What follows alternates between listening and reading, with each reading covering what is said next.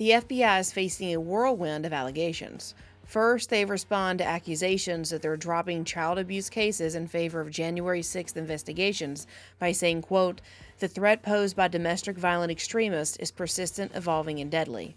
They claim there was no, quote, ideological motivation of any type. Second, some whistleblowers say, quote, the FBI is deliberately manipulating the way case files related to January 6th investigations are maintained in order to create a false and misleading narrative that domestic violent extremism is increasing around the country. Finally, FBI employees have alleged the agency is purging conservative agents by revoking their security clearances and suspending them indefinitely. One senior official at the FBI is responsible for signing off on a majority of these adverse personnel actions. Now that you know where we've been, find out where we're going. Tune in to Ladies Love Politics, where you can stay informed without going insane.